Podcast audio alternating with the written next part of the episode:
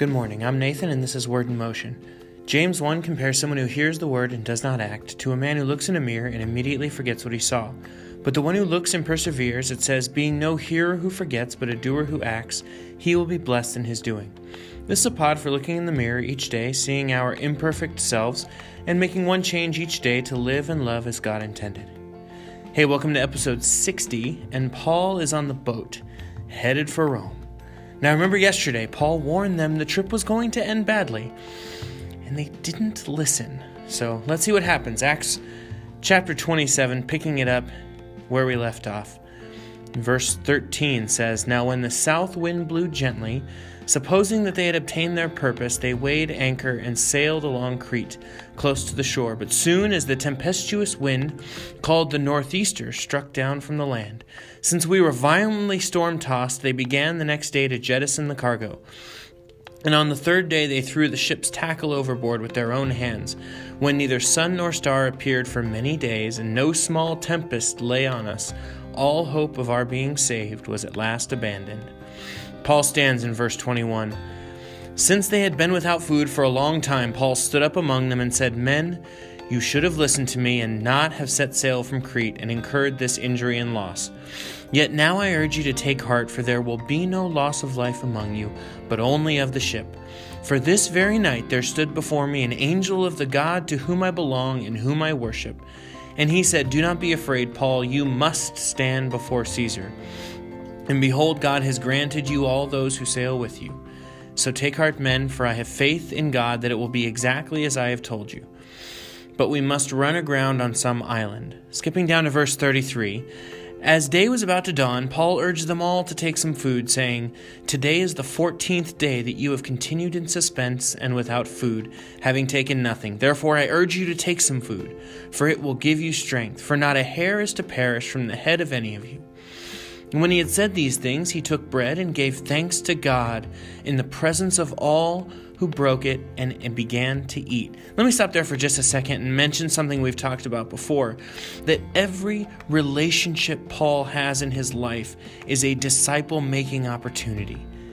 Even here on this ship in the middle of a storm, when death looks certain, every one of these relationships, Paul is taking the opportunity to put God in their minds, to point them to God. Verse 36 Then they all were encouraged and ate some food themselves. We were in all 276 persons in the ship, and when they had eaten enough, they lightened the ship, throwing out the wheat into the sea. Finally, verse 41 But striking a reef, they ran the vessel aground. The bow struck and remained immovable, and the stern was being broken up by the surf. The soldiers' plan was to kill the prisoners, lest they should swim away and escape. But the centurion, wishing to save Paul, kept them from carrying out their plan.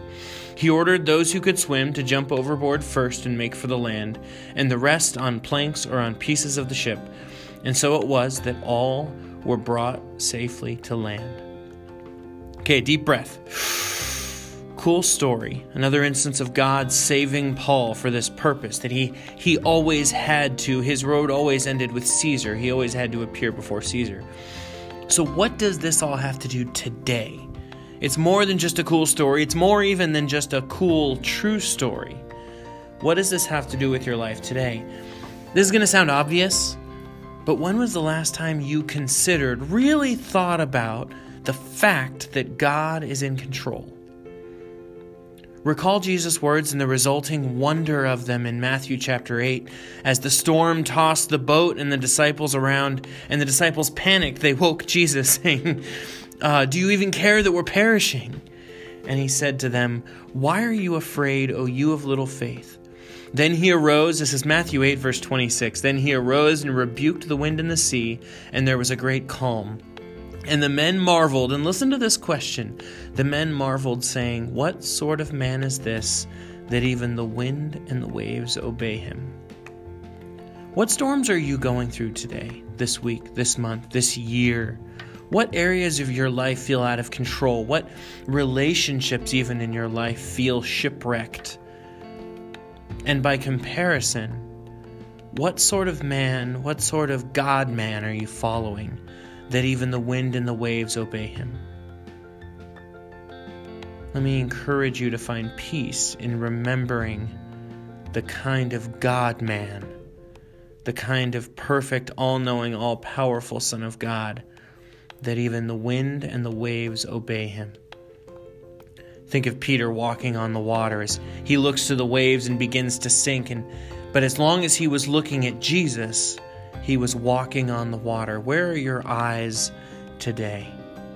May you find peace in remembering him in the midst of your own storm. Let me pray for you today. God, I thank you for stories like this about storms and waves and shipwrecks. Lord, things that feel completely out of control, as we would call them, quote, natural disasters. God, we thank you for these stories that remind us just exactly how in control you are, just how f- complete your control is. Lord, that even in the midst of these seeming natural disasters, Lord, that you are still the creator. You are still in control of the creation, God. Help us to live with the courage that comes from knowing you from knowing the one who's in control of all the storms around us, Lord, that we would take our eyes off the wind and the waves and look to you. Lord, we thank you for what you're doing. We thank you for how you're using us.